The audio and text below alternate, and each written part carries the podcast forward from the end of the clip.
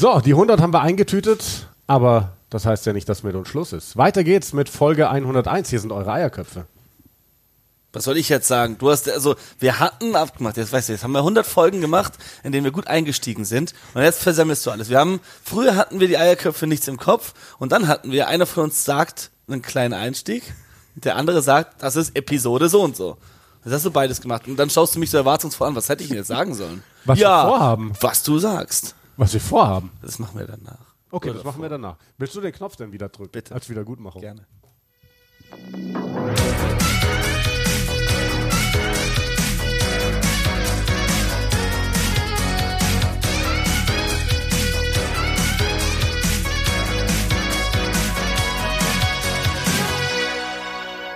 Ja, Simon, was haben wir denn vor? Wir wollen heute mal über Frauenrugby sprechen. Was hast denn du so nervösen Finger? Jetzt hast du sogar den Schluss des Ausfaden hast du weggedrückt. Stimmt. Willst du das nicht mehr hören? Dieses. Das war, weiß ja nicht, weil du angefangen hast zu reden, das hat mich irritiert. Was haben wir vor? Wir wollen heute über Frauenrugby sprechen. Vor allem über Frauenrugby. Das werden wir heute in den Mittelpunkt stellen. Ich habe hier neben mir einen Link offen über Sarah Hunter, eine englische Legende, die gerade nach dem ersten Spieltag der Six Nations geplant die Karriere beendet hat. Dazu werden wir gleich telefonieren mit Sophie Hacker, deutsche Nationalspielerin, die heute spannenderweise noch das Finale um die deutsche 15er-Meisterschaft spielt mit dem HRK gegen Neuenheim. Bevor wir dazu kommen, haben wir aber noch ein paar kleine Punkte, die wir abhaken wollen, Simon. Es gab so ein paar Sachen im internationalen Herren-Rugby, die wir gerne kurz besprechen wollen würden. Und die Frage ist, womit fangen wir an? Verletzung Johnny Sexton? Ja, wird, glaube ich, passen. Wir haben zuletzt viel über Six Nations gesprochen. Das war ja schon bekannt, dass er sich was getan hat an der Leiste, und jetzt muss er da tatsächlich operiert werden. Vorzeitiges Saisonende. Man geht davon aus, dass er es bis zur WM zurückschafft, aber wir wissen alle, wie wichtig auch Spielpraxis ist, und deswegen krass, aber eine Chance für andere Zehner in Irland, sich jetzt da in den Vordergrund zu spielen. Ja, absolut, aber also wir haben das ja schon oft gesagt, es ist unumgänglich für Irland, dass Johnny Sexton fit und in Form ist zur WM, sonst wird es ganz, ganz schwierig, denn auch da, wir wissen, dass es kein Selbstläufer wird, diese Gruppe zu überstehen, mit Südafrika und mit Schottland. Da brauchen sie Johnny Sexton. Tja, und bei den Schotten könnte das dann, oder es wird der letzte Auftritt sein von Stuart Hogg. Der hat angekündigt, jetzt gerade mal mit 30 Jahren seine Karriere nach dieser Saison zu beenden. Das ist schon heftig für Schottland. Ja, also ich bin auch 30. Ich weiß nicht, was ich machen soll. Ich sehe nicht so aus wie Stuart Hogg und bin auch nicht so gut wie Stuart Hogg. Aber von dem, also er hat ja ein Statement veröffentlicht, in dem er schreibt, dass er nicht das Gefühl hat, dass sein Körper noch viel länger das so umsetzen kann auf dem Feld, was er von ihm erwartet. Und das kann ich verstehen, weil mein Körper das auch schon länger nicht mehr kann. Mir liegt es eher an der Gewichtszunahme. Aber ja, es ist eine krasse Entscheidung. Es ist einer der Superstars in unserem Spiel. Vor allem bei den Schotten. In sehr schweren Jahren war er der Mann. Und jetzt in letzter Zeit ist er viel kritisiert worden. Ich glaube, das ist auch immer eine mentale Sache. Und das nagt dann an einem. Und da wolltest du gerade, glaube ich, auch was zu sagen. Ja, genau. Weil ich glaube, also seine Leistungen waren nicht so wie früher bei diesen Six Nations, und ich kann mir vorstellen, dass er, ich weiß nicht, ob er die Kritik jetzt an sich herangelassen hat, aber dass er wirklich vielleicht merkt, hey, ich bin gerade echt am Abbauen und ich kann diese Leistungen, die ich früher gezeigt habe, so nicht mehr bringen. Vielleicht merkt er auch einfach, der Körper gibt es nicht mehr her, und ich glaube, dass sowas so ein Sportler dazu, weil Sportler wollen oft gerne irgendwie am Zenit abtreten. Für viele, gerade Profisportler, ist es das Allerschlimmste, wenn sie irgendwann von Leistungsträgern, von Stars zu Mitläufern werden und einfach nur noch so ein bisschen mitmachen. Und ich glaube, das wollen viele umgehen. Und ich kann mir vorstellen, dass es bei Stuart Hogg auch so ist. Andere lieben's. Jimmy Gopperth, der ist bald 40 und spielt noch, Mike Brown und Chris Ashton, die trotzdem noch weiterspielen. Es gibt sicherlich Fälle, aber Jimmy Gopperth ist, glaube ich, ein anderer Fall, weil Jimmy Gopperth stand nie richtig krass so im Weltfokus. Das war ja irgendwie immer ein Weltklasse-Spieler, der aber nie auf die ganz großen Bühne ran durfte. Ne? Der war ja auch deswegen, oder ist es vielleicht noch so wertvoll für seine Clubmannschaften, weil er quasi nie andere Verpflichtungen hatte. Aber ich weiß, was du meinst, ja. Ja, also Ja, so ist das da hatte ich dich ein bisschen missverstanden. Ich meine, es gibt durchaus Spieler, die lange spielen, aber so richtige Superstars, die dann danach eine Rolle im Hintergrund einnehmen, sieht man selten tatsächlich, ja. Wir springen zu weiteren Themen. Anton Segner. Letzte Woche gespielt für die Blues, zum ersten Mal wieder direkt Man of the Match geworden. Stark. Heute Morgen hat er wieder gespielt. Ich habe mal kurz reingeschaut, so 20 Minuten von der ersten Hälfte habe ich gesehen, die sind ganz gut. Also ich habe nach circa 20 Minuten eingeschaltet, genauso wie unser guter Podcast-Freund Max Justus Eckert. Und wir haben beide genau das Gleiche gesehen. Erst zwei echt gute Tackles von ihm, dann zwei Situationen, wo er nicht gut aussah, wo er einmal ausgesteppt wurde, wo er einmal irgendwie es ein bisschen verpennt hat, die Blindside, also seine Seite vom Gedränge zu verteidigen. Aber es ist vor allem mal schön zu sehen, dass Anton Segner zurück ist, dass er spielt. Heute gab es eine knappe Niederlage gegen die Chiefs, haben 13-20 verloren. Aber dass er zurück ist und vor allem, dass er zweimal hintereinander von Beginn an spielt. Heute waren es 68 Minuten, das ist überragend. Und da werden wir auch definitiv versuchen, ihn bald mal wieder hier im Podcast zu haben. Ich habe es nicht gesehen, weil ich länger geschlafen habe. Und aber habe ein bisschen auf Social Media gelesen und also Anton Segner bekommt lange nicht so viel Kritik wie Bowden Barrett. Mhm. Damien McKenzie muss phänomenal gewesen sein. Der war sehr stark. Und Segner wurde auch ausgewechselt in der 68. Minute. 68 Minuten neu gespielt, aber. Und aber ansonsten glaube ich, die Chiefs, seit Warren Gatland weg ist, sind ganz gut. Das ist ja wirklich so, dass sie in dem einen Jahr, in dem er dann wirklich da war, komplett... Grüße gehen raus an Manu Wilhelm, der ja so ein bisschen in Frage gestellt hat, ob Warren Gatland so ein guter Trainer ist. Ja, okay, das finde ich schwer in Frage zu stellen. Ich finde es aber bemerkenswert, aber dass sie jetzt gerade so gut sind. Tatsächlich muss man da aber auch sagen, oft ist ja die Arbeit von so Coaches nicht gleich von Anfang an zu erkennen. Stuart Lancaster war genauso an Eddie Jones Erfolg beteiligt wie Eddie Jones selbst, weil er die Grundlagen dafür gebaut hat. Wir haben letztens gesagt, dass Conor O'Shea maßgeblich da auch verantwortlich für ist, wie Italien im Herrenbereich, in der Jugend, in der U20 und auch jetzt bei der ersten Mannschaft mittlerweile oben mithalten kann, dass da ganz viel der Entwicklungsarbeit im Hintergrund nicht von Anfang an zu erkennen ist. Und das denke ich auch, dass Warren Gatland, der geht nicht dahin und will sofort im ersten so Erfolg haben. Der will da, wenn er etwas Nachhaltiges aufbauen. Ja. Wo wir in Neuseeland sind, da kam nämlich eine Meldung, dass ein Spieler die WM tatsächlich verpassen wird mit Savea Reese. Ist jetzt nicht so ein Schlüsselspieler für die All Blacks wie Johnny Sexton für Irland, aber trotzdem ist das eine Schwächung, wenn du so einen nicht dabei haben kannst. Ja, aber zum Beispiel bei Neuseeland, sorry, wenn ich da so abrupt gleich einsteige, finde ich, dass ist die eine Position, auf der sie jedes Jahr neue Leute entdecken, ist außen. Ja, also wenn du auch überlegst, bei den WMs, wer da die jeweiligen Spieler waren, das ist zwischen allen World Cups ändert sich das, auch wenn andere Konstanten bleiben. Und das sind immer andere Superstars, genau. Ne? Und dann die Superstars von vor 4 Jahren spielen auf einmal keine Rolle mehr, obwohl sie auch noch gut sind. Also wie hieß denn der eine, der für alle mal irgendwie gefühlt 1-2 Jahre der beste Außen der Welt war? War das nicht auch in Savea? Nee. Julian Savea gab. Was? Julian Savea? Aber der war länger. Der war tatsächlich ein bisschen länger unterwegs. Du hattest. Ja, aber der war dann auch irgendwann mal so gefühlt auf dem Waisake Naholo. Waisake Naholo, der dann in die Premiership gegangen ist. Gibt irgendwie viele solche. Nehe Milner Scudder. Ja, der auch, ja. World Cup 2015 war so der Spieler überhaupt, seitdem gar nicht mehr so gefeatured. Aber gut, vielleicht die Chance für Anton Segner, Buddy, Lester Feinger, Nuku. Genau, zum Beispiel. Der ist jemand, der jetzt gerade da ist. Auch sein Blues, also Antons Blues-Kollege Marc Telea spielt super gerade. Da gibt es auf jeden Fall Spieler, die das auf jeden Fall, diese Lücke füllen können in Neuseeland. Da mache ich mir überhaupt keine Sorgen. Und eine Sache, du hattest mir ja den Eddie Jones Podcast ans Herz gelegt. Ich habe jetzt mal 2 Folgen gehört. Ich habe dir schon gesagt, ich finde es wahnsinnig schwierig zuzuhören, weil ich Eddie Jones, ich finde es so schwierig, diesem dreckigen australischen Akzent zuzuhören. Aber er sagt tatsächlich manchmal interessante Sachen, das muss ich schon eingestehen. Und ein Thema, was ich gerne kurz aufgreifen würde, ist die Kommunikation dieses Trainerwechsels bei den All Blacks. Dass jetzt schon so weit vor der WM gesagt wird, nach der WM übernimmt Scott Robertson, der Anton Segner bei den Crusaders gecoacht hat, von Ian Foster, fand ich jetzt nicht die beste wie sagt man? Das beste Timing. Ja, es war kein gutes Timing und auch keine gute Art einfach, oder? Nee, finde ich auch. Ich weiß nicht, warum sie das gemacht haben, ob das damit zusammenhängt, dass Scott Robertson da Druck gemacht hat, dass sie gemerkt haben, es wird eh geleakt oder irgendwie sowas. Aber im Endeffekt ist there's a time and a place und das ist nicht jetzt so kurz davor. Was machen sie, wenn der Forster die WM gewinnt? wenn Neuseeland jetzt in 2023 komplett ungeschlagen ist, wenn die das beste Rugby aller Zeiten spielen, dann lassen sie ihn gehen.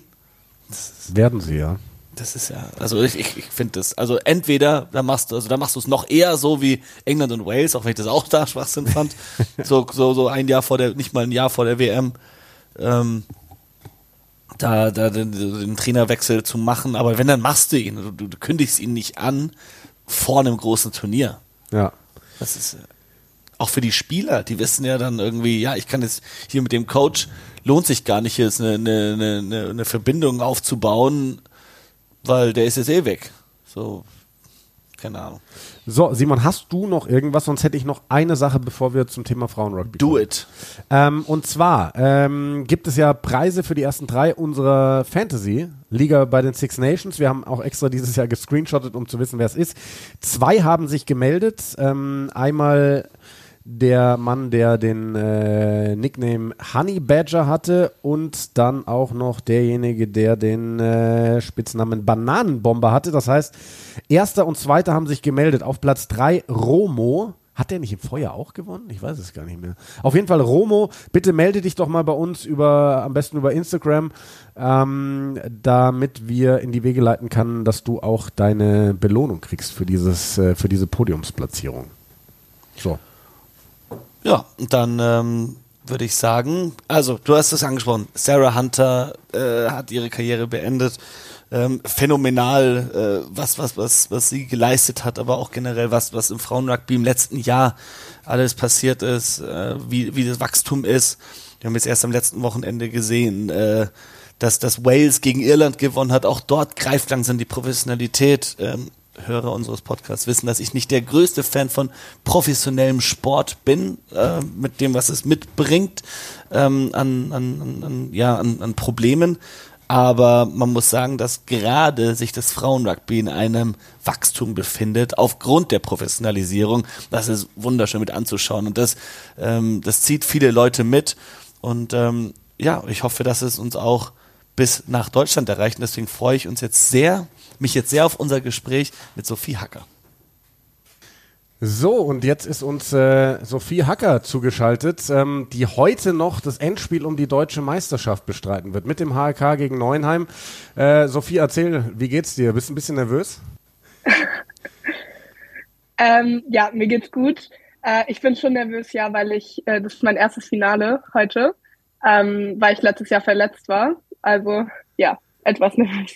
Das heißt, was hattest du letztes Jahr? Was hat dich vom Finale abgehalten? Ich habe mir die Schulter ausgekugelt. Ah, sehr, sehr unschön, sehr, sehr unschön. Dann erzähl mal, mit was für einer Zielsetzung, also klar, man will so ein Finale gewinnen, aber was hast du dir vorgenommen für heute? Klar, gewinnen. Wir sind ja auf jeden Fall eigentlich der klare Favorit. Aber trotzdem glaube ich, dass der FCN uns viel Hölle machen wird und ich will auf jeden Fall meine Top-Performance bringen und ich hatte jetzt in letzter Zeit immer Probleme, dadurch, dass ich Schluss spiele, hohe Bälle zu fangen, beziehungsweise ihre Bodenroller, und da will ich auf jeden Fall die heute souverän fangen und auch weiter verarbeiten. Wenn da jetzt Zuschauer zum Spiel kommen, womit können sie rechnen? Was sind so die Stärken, insbesondere von euch, vom HK und von Neuenheim? Oh, HK auf jeden Fall unsere Hintermannschaft. Wir sind sehr schnell, wir sind auch, wir machen viele Durchbrüche, sind gut im Unterstützen. Ich glaube, meistens, wenn wir die 22 kommen von den Gegnern, dann ist es auch ein Versuch. SCN ist tatsächlich... Wir sind größtenteils starke Tackler, also wenn die uns richtig Druck machen, dann haben wir schon Probleme. Und gerade auch deren Hintermannschaft, gerade die 10, 12, 13 Kombination, die sind richtig, richtig stark. mit Lisa Bormann. Ich weiß nicht, ob ihr sie kennt. Eine sehr starke Carrierin und die macht immer was, die macht immer gut Meter gegen uns. Und auch Laura Schwinn, die einen super Blick hat, einen super Kick. Das wird jetzt auf jeden Fall Probleme machen. Ja, ihr habt, glaube ich, in der Saison auch zweimal schon deutlich gewonnen. Ich habe den Artikel bei totalrugby.de offen. 77-0, 54-12 heißt es da. Glaubst du, das wird heute wieder so deutlich oder erwartest du ein engeres Spiel im Finale? Ich hoffe, dass es enger wird. Ich glaube aber auch, dass es das wird, weil eben der SCN, die haben, gerade wenn es um Finale geht, die packen dann immer anders aus. Also ich hoffe, es wird enger und ich glaube auch, es wird enger. Okay, wir wollen jetzt einmal rauszoomen aus quasi dem deutschen Rugby. Da kommen wir nachher nochmal zurück, weil ihr auch in 2 Wochen mit der Nationalmannschaft gegen Portugal spielt, und wollen so ein bisschen aufs internationale Frauenrugby gehen. Die Women's Six Nations laufen gerade, auch mit einer besonderen Story am ersten Spieltag, was England betrifft. Und vor allem, was interessant ist, Frauenrugby ist ja eine der Sportarten, Simon, ich glaube, du hast da irgendwie eine Zahl auch rausgesucht, die mit am größten gewachsen ist weltweit, ne? Ich hatte eine Zahl parat, jetzt gerade natürlich mal wieder nicht, aber exponentiell nach oben geschnellt, sowohl die Spielerinnenzahlen als auch die ZuschauerInnenzahlen.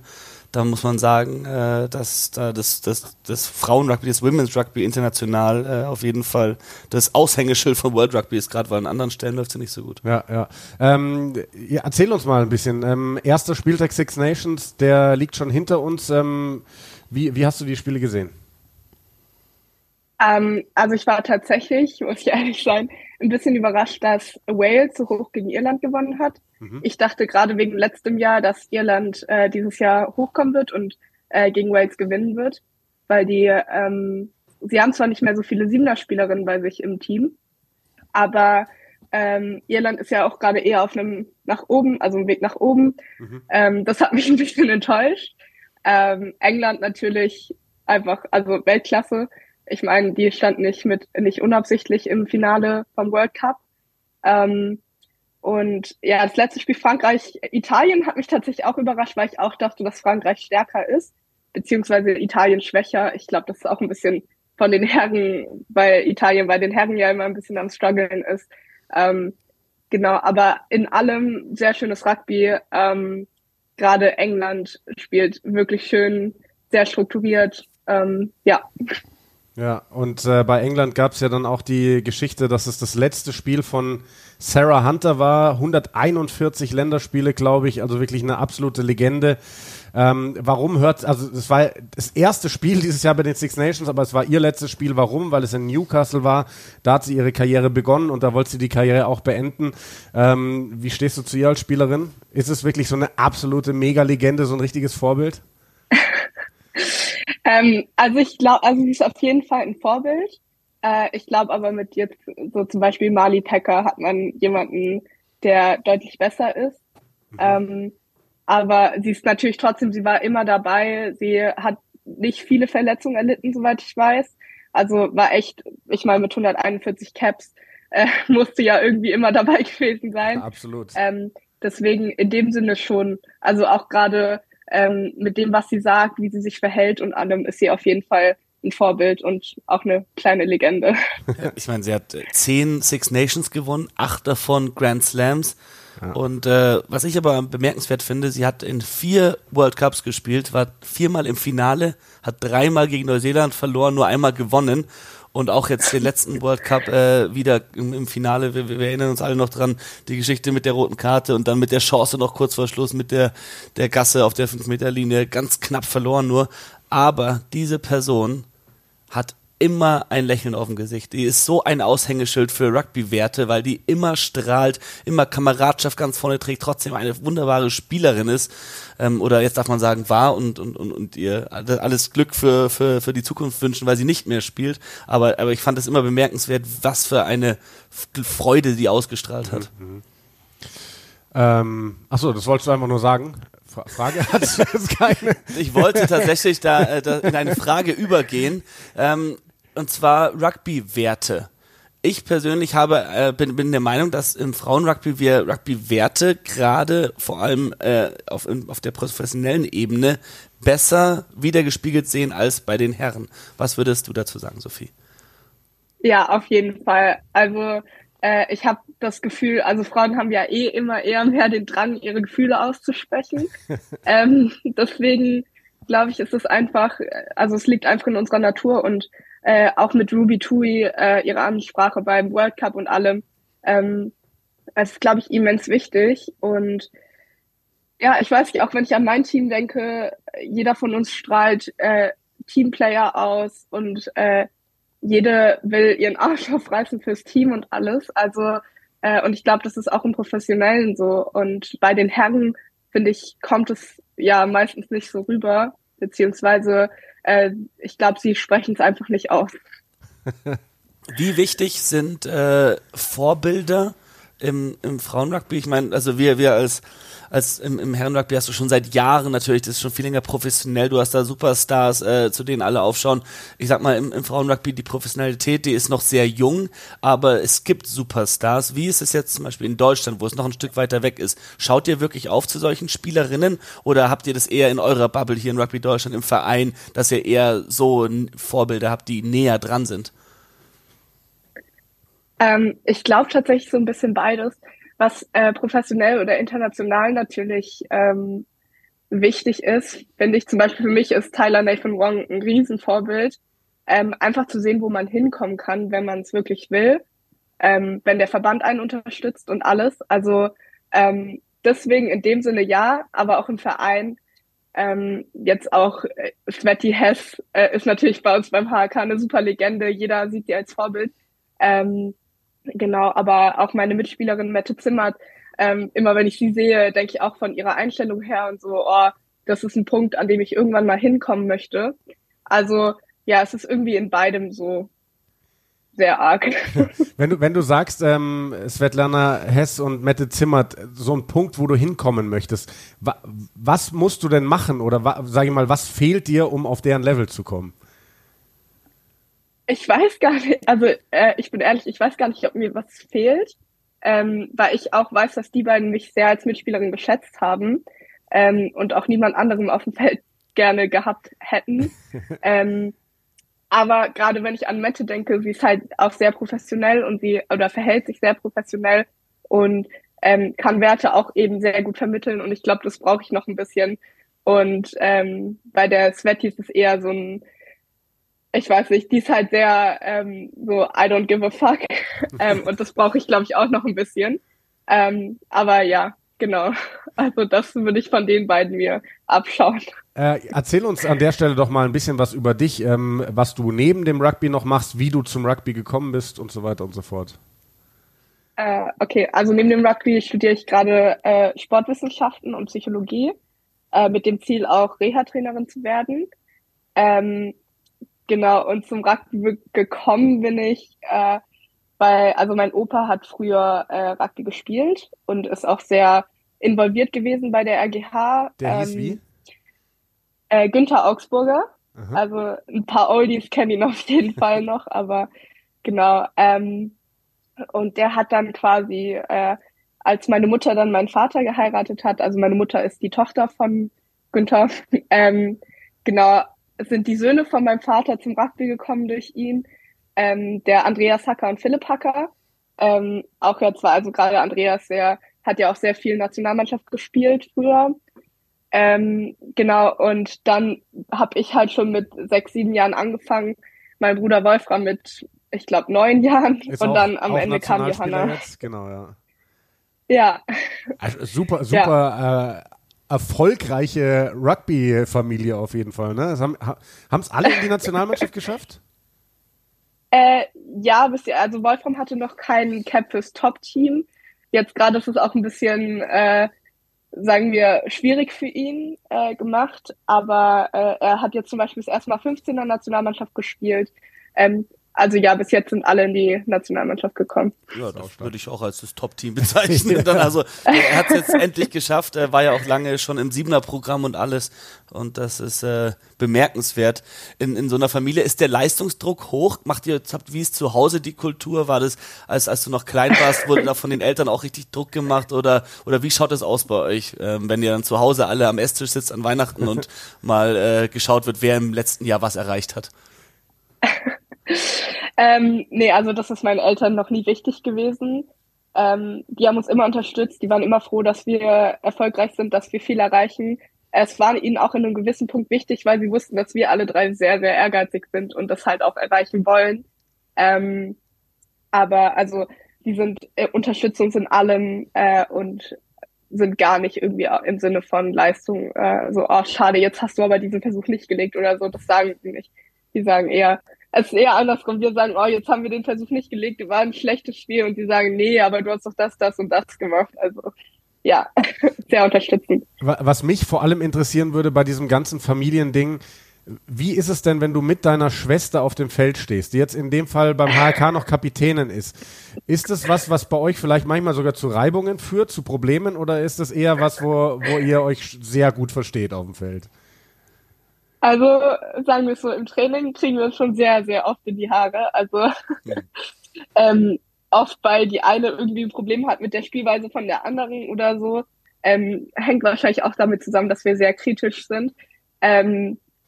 Aber auf dem Feld überhaupt kein Problem. Also, da spielen wir immer zusammen und ich sage auch immer, am besten spielen wir als Doppelpack.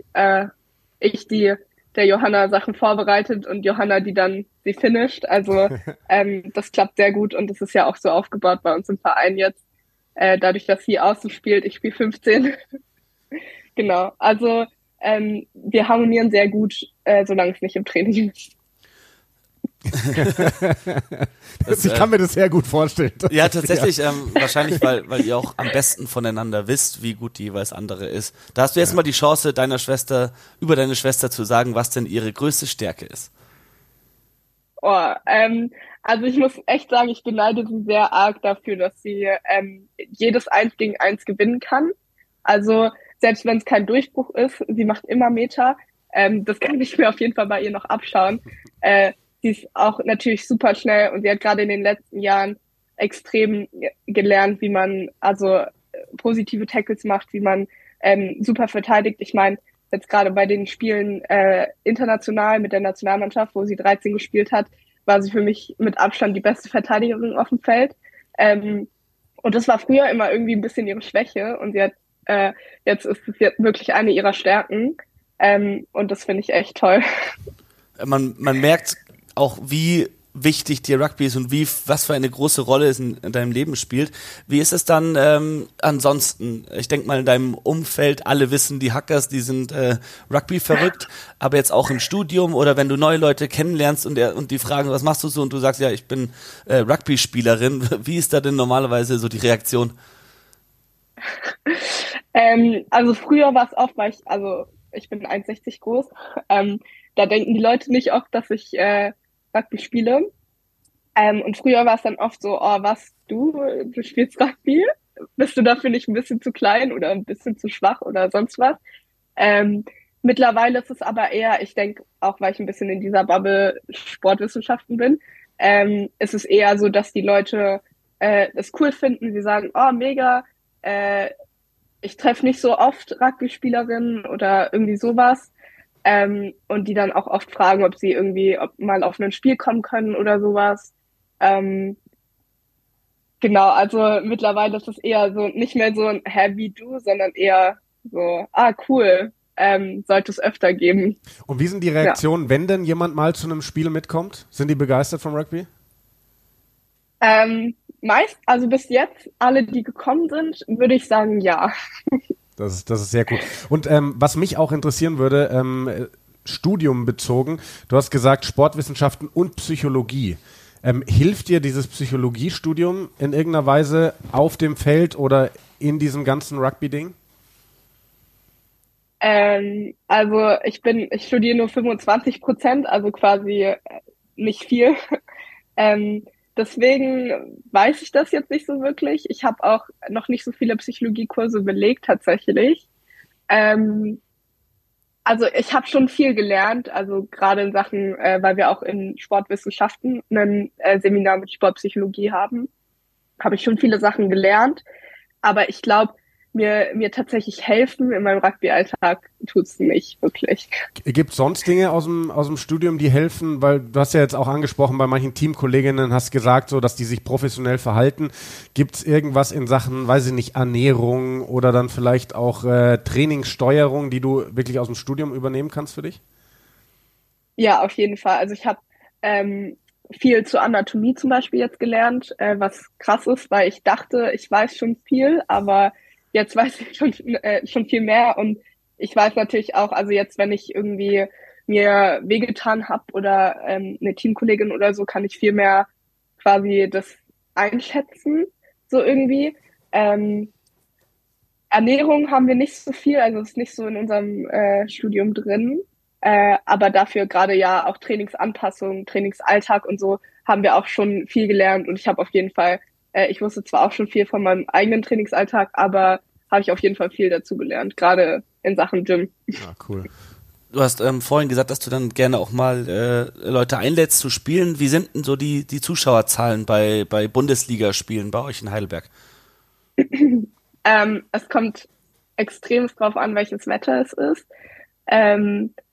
Und auch gegen wen wir spielen. Wenn wir jetzt gegen eine Mannschaft spielen, bei der halbe Verein schon weiß, ja, okay, die werden da jetzt 100-0 gewinnen, dann ist es eher selten, dass viele kommen. Wir haben immer unsere Kernleute, die da sind. Aber jetzt gerade letztes Jahr beim Finale waren bestimmt irgendwie 300 Leute da. Ich weiß es nicht genau, aber ungefähr so würde ich es einschätzen. Und das war bis jetzt auch das meiste, was wir hatten. Ja. Also das ist natürlich super, 300 Leute mal einen Platz zu bekommen für so ein Spiel, aber redet ihr auch drüber, wie ihr da Wachstum erreichen könnt, wie ihr noch mehr Zuschauer anziehen könnt? Ist das eine Konversation, die ihr führt? Ja, auf jeden Fall. Die Johanna ist auch Social Media Beauftragte beim HRK, also sind wir da direkt an der Quelle, und wir versuchen immer mehr zu bekommen, wir versuchen immer mehr Werbung zu machen. Bis jetzt ist es auch recht erfolgreich. Wir sind auch gerade dabei, so die Sponsoren ein bisschen aufzubauen und alles. Also ja, ich hoffe, dass der HK in Zukunft mehr Zuschauer hat. Und wenn ihr dann auf Sponsoren zugeht, jetzt sage ich mal vor allem primär in Heidelberg, wo ja Rugby schon bekannt ist, insbesondere aber bei den Herren, was sagt ihr dann zu denen, warum sollen sie jetzt Frauenrugby sponsern? Was macht Frauenrugby besser als Männerrugby? Naja, also jetzt beim HK haben wir natürlich die 3 Titel, die wir letztes Jahr gewonnen haben. Das ist natürlich immer ein Aspekt. Ich bin bei den Gesprächen meistens nicht dabei, also es macht eher Johanna und eine andere Mitspielerin. Aber dadurch, dass wir Frauen gerade beim HK etwas erfolgreicher sind als die Herren, können wir damit natürlich auch sehr, sehr gut werben und auch ein bisschen Sicht auf das Frauenrugby legen. Und vielleicht auch eher Firmen ansprechen, die vielleicht mehr in der Frauenbranche sind als in der Männerbranche und alles Mögliche. Was mich da interessieren würde, weil du jetzt zum Beispiel eben auch, also da haben wir uns beide angeschaut, Simon und ich waren ein bisschen überrascht von deiner Aussage, als es um das heutige Finale ging und die bisher sehr deutlichen Ergebnisse, hast du gesagt, du hoffst eigentlich, dass es heute enger wird, obwohl du ja bisher immer auf der deutlichen Siegerseite standst. Ist das aber vielleicht auch noch so ein bisschen das Problem bei euch, dass ihr ja so ein bisschen ohne große Konkurrenz seid, dass ihr gerade die Spiele so wahnsinnig hoch gewinnt, weil du sagst, wenn irgendwie absehbar ist und da kommt ein Gegner und ihr gewinnt das Ding am Ende 100-0, was irgendwie vorher schon klar ist, das ist wahrscheinlich schon ein kleines Problem, oder? Dass die Breite in der Spitze, sage ich mal, noch nicht so ganz gegeben ist, oder? Ja, also das Hauptproblem ist natürlich auch, das sah vor 2-3 Jahren ganz anders aus, wir beim HK, wir haben halt sehr viel Jugendarbeit gemacht, und wenn man sich das Team von heute anschaut, haben wir auch irgendwie 4 oder 5 Spielerinnen dabei, die unter 18 sind, und 4, 5, die gerade zwischen 18 und 20 sind, also mit mir inklusive. Genau, und ich glaube, das ist das Problem von den anderen Teams, dass die nicht so viele Jugendarbeit gemacht haben, und jetzt haben sie halt recht wenig Spielerinnen, jetzt gerade Köln und SCN, bei denen fehlt halt irgendwie so ein bisschen der Nachwuchs, und dadurch ja, ich wünschte, dass die Qualität oder die Konkurrenz in der Bundesliga bei den Frauen wäre besser. Aber ich glaube, das ist eher, also es ist nicht absehbar in nächster Zeit. Also dafür muss echt viel Arbeit gemacht werden. Und ja, wir profitieren beim HRK letztendlich nur von unserer Jugend. Ja, aber das ist ja eine schöne Sache. Also das ist, glaube ich, was sich so ziemlich jeder Verein in Deutschland, egal ob Männer oder Frauen, wünschen würde. Einfach diese Arbeit geleistet zu haben, Jugendspieler hochgebracht zu haben, Jugendspielerinnen. Das ist ja ein tolles Zeichen. Und es äußert sich auch oft positiv dann in der Nationalmannschaft, wenn man jetzt anschaut, in Absolut. Irland zum Beispiel mit Leinster, mit dieser erfolgreichen Academy, diesem Pathway hin ganz nach oben, der ganz klar ist. Wir erinnern uns als Andy Jaguares in Argentinien, das war auch sehr erfolgsversprechend. Über ein paar Jahre lang hat sich auch gut ausgewirkt auf die Nationalmannschaft. Also ich denke mal, dass das auch eine Rolle spielen kann, wenn beim HRK viele gute Spielerinnen zusammenspielen und eingespielt sind, dass es dann auch nur positiv sich auf Deutschland auswirken kann. Ja, und was ich gerade sagen wollte, Sophie, jetzt bist du ja selber eine junge Spielerin, die da eben durchgekommen ist. Du hast gesagt, glaube ich, mit 6 Jahren das erste Mal irgendwie auf dem Rugbyfeld gewesen. Wenn du jetzt entweder jungen Mädels oder vielleicht auch Eltern von jungen Mädels mal Werbung machen müsstest, warum sollten Mädels gerade im jungen Alter anfangen, Rugby zu spielen? Also ich finde, mir hat es unglaublich viel gebracht, gerade wegen den Werten. Also ich bin nur zur Teamplayerin geworden, weil ich Rugby spiele. Ich habe immer mein Team oder auch meinen Verein mehr als Familie angesehen. Ich glaube, das ist auch ein bisschen meine Sache, aber das kann man, also es wird auch einfach gemacht im Rugby, weil einfach alles super ist. Es werden super Werte vermittelt. Das Training macht eigentlich immer Spaß. Also es war selten, dass ich in ein Training gegangen bin und gesagt habe, oh nee, ich habe überhaupt keine Lust. Ich weiß, es geht vielen anders, aber das würde ich denen auf jeden Fall sagen. Und auch einfach über die Perspektive sprechen, die man hat. Also ich wurde mit 15 oder 14 sogar in den Kader von der Nationalmannschaft gemacht oder wurde Teil des Kaders.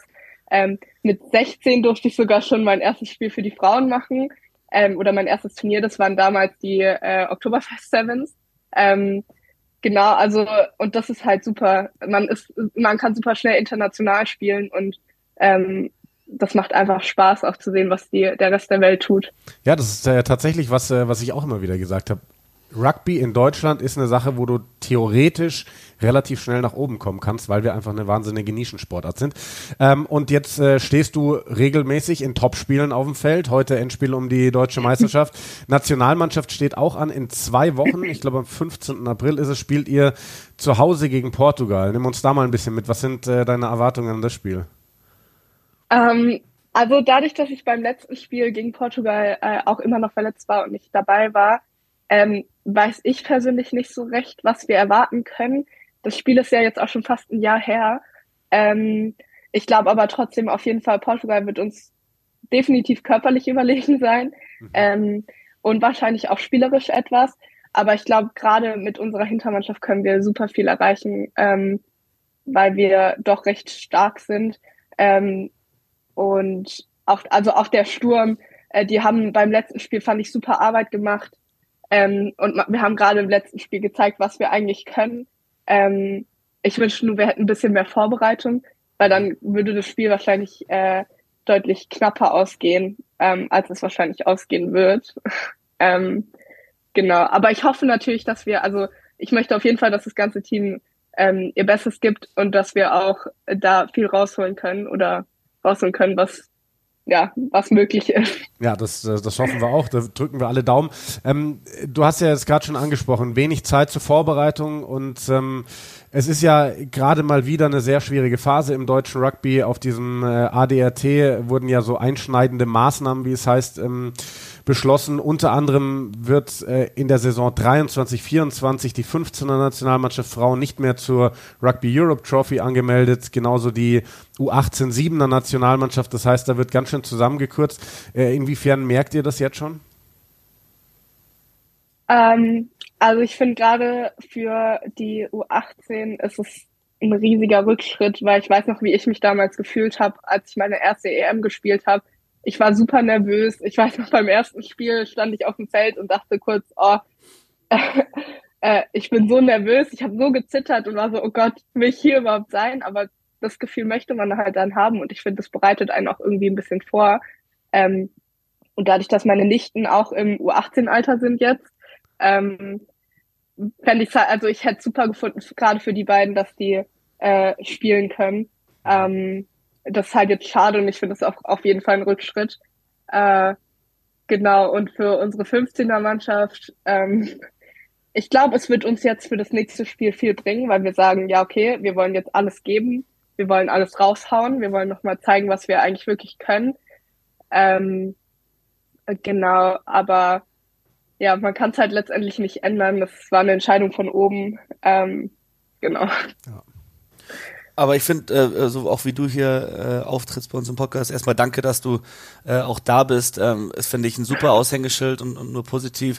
Wenn jetzt Leute hier zuhören und denken, boah, das ist aber spannend, ich würde da gerne mehr drüber erfahren. Was sind denn so Kanäle, auf denen sie euch gut verfolgen können? Du hast mal gesagt, deine Schwester macht den Instagram-Account vom HRK. Was sind denn sonst so die Frauen-Rugby-Kanäle, auf denen am meisten los ist, auf denen man am meisten mitbekommt? Ich weiß gar nicht, ob es die so richtig gibt. Ich glaube, wir machen beim HRK mit Abstand das meiste. Auch also mit unserer Hauptseite, also HRK Rugby, aber auch mit unserer Frauenseite. Natürlich, also international die Women's Six Nations Seite, da kann man super viel lernen, man sieht super viel. Auch gerade in den World Series wird sehr, sehr viel Werbung auch für die Frauen gemacht. Da kann man auch immer reinschauen und sieht super Rugby. Genau, aber ich glaube, in Deutschland fehlt tatsächlich so ein bisschen die soziale Präsenz von den Frauen. Ja. Leider. Da vielleicht nochmal ganz kurz nachgefragt, gibt es legale Wege hier, die Six Nations oder eben auch andere Turniere zu anderer Zeit zu verfolgen? Das weiß ich tatsächlich nicht, weil ich einfach direkt immer nicht legal gucke. Nennen wir es halblegal. Wenn überhaupt. Genau, bestimmt schon, aber man müsste halt wahrscheinlich zahlen. Also, ja so wie eigentlich immer. Ja, eben, das ist das alte Problem. Ja, wunderbar, Sophie, dann sagen wir an der Stelle herzlichen Dank, dass du dir die Zeit genommen hast an diesem großen Tag für dich. Du spielst gleich noch. Wann geht's los? 15 Uhr oder? Ja, genau, wir treffen uns jetzt um 11.45 Uhr und verbringen noch Zeit zusammen und dann. Sehr gut, sehr gut. Dann heißt es jetzt so langsam in den Tunnel kommen, so langsam fokussieren, ne? Sehr gut, dann sagen wir Danke, wünschen dir viel Erfolg für heute, dass es ein enges Spiel wird, dass ihr aber am Ende dann gewinnt und vor allem auch viel Erfolg in 2 Wochen mit der Nationalmannschaft. Dank dir. Dankeschön. Sehr schön, dann sind wir durch mit der Aufnahme und wie gesagt, wünschen dir viel Erfolg. Dank dir für die Zeit. Danke. Ciao. Dann tschüss. Cool, ne? Die war nett, tatsächlich. Ja, und dass sie sich die Zeit nimmt. Also ich weiß nicht, ob ich am Finaltag noch ein Interview gegeben hätte um die Uhrzeit. So ruhig wäre. Ich wäre die ganze Zeit so. Bei mir erstes Finale auch. Ja, ich glaube, die sind halt so haushoher Favorit. Ja. Also ich glaube, es ist was anderes. Also, das stimmt. Wenn du wüsstest, das Ding wird am Ende irgendwie 15-14 ausgehen, du weißt noch nicht für wen. Dann wärst du anders drauf, als wenn du in der Saison schon mal 77-0... Intern redest, ob du die 100 knackst im Finale zum ersten Mal. So. Ja, das haben wir jetzt gar nicht nachgefragt. Wäre auch ein bisschen fies gewesen, ne? So eine Frage zu stellen. Aber insgesamt, um das nochmal festzuhalten, haben wir gesagt, wir machen heute mal eine Folge mit Fokus auf Frauenrugby, weil eben diese Zahlen so wahnsinnig sind, wie Frauenrugby sich entwickelt hat. Das ist nicht mehr gefunden. Es waren wirklich so tausende Prozent, ne? Irgendwie Steigerung, was Zuschauerzahlen und so angeht. Im letzten Jahrzehnt, ja. Also wirklich völliger Wahnsinn und es tut sich einfach was und auch an der Stelle vielleicht nochmal, wenn wir uns erinnern, Simon, an unsere Folgen um den Jahreswechsel, als wir mit all unseren Gästen auch quasi gesagt haben oder gefragt haben, was war denn so euer Rugby-Highlight im letzten Jahr? Du erinnerst dich, ich glaube, Manu Wilhelm, Sven Gabay, Dennis Frank auch und Sean Maloney haben alle einen Try aus einem Frauenspiel genannt beim Rugby-Highlight des letzten Jahres. Und das zeigt ja auch einfach, was da geht.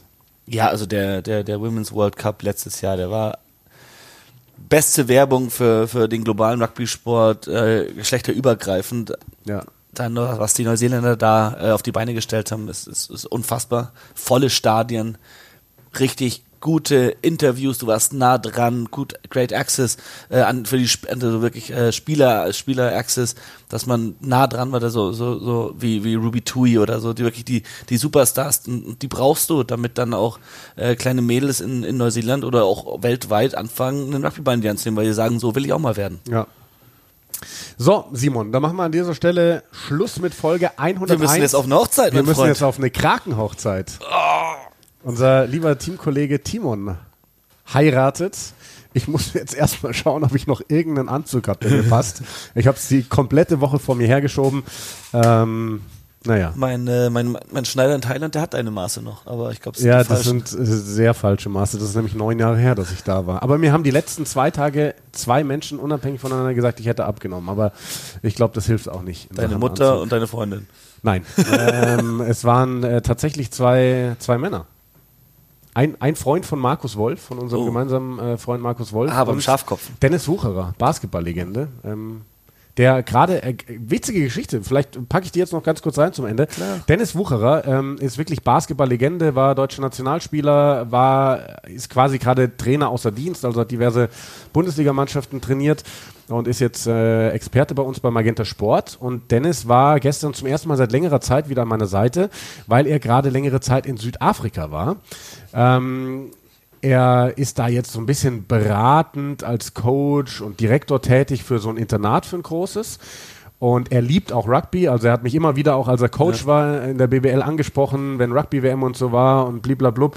Und er hatte gestern seine 2 Söhne dabei, Keegan und James, weil die Mutter ist auch Südafrikanerin. Und die gehen jetzt auf dieses Internat in Südafrika, spielen da beide Rugby. Der Kleine ist 15, hat sich leider auch gerade die Schulter verletzt irgendwie, ist Hakler, aber wie geil, also die haben da erzählt. Wie geht das zusammen? Sohn eines ehemaligen Basketballprofis und dann Hakler sein. Das sind doch normalerweise kleine Leute. Ja, der ist auch wirklich klein. Also das ist echt, also der hat die gehen, also da müsste der Länge Dennis, glaube ich, mal nachschauen. Der Ältere ist echt groß, der Kleinere, also der Jüngere ist echt klein, so, ne? Der sieht dem Gärtner auch voll ähnlich, das ist komisch. Nein, finde ich einfach überragend. Also hat sich jetzt, wie gesagt, ein bisschen die Schulter wehgetan, aber die haben Geschichten erzählt von da drüben auch, was da für Biester rumlaufen schon in der Jugend. Das einfach als Geschichte zum Rauskommen, jetzt aber Schluss mit Folge 101.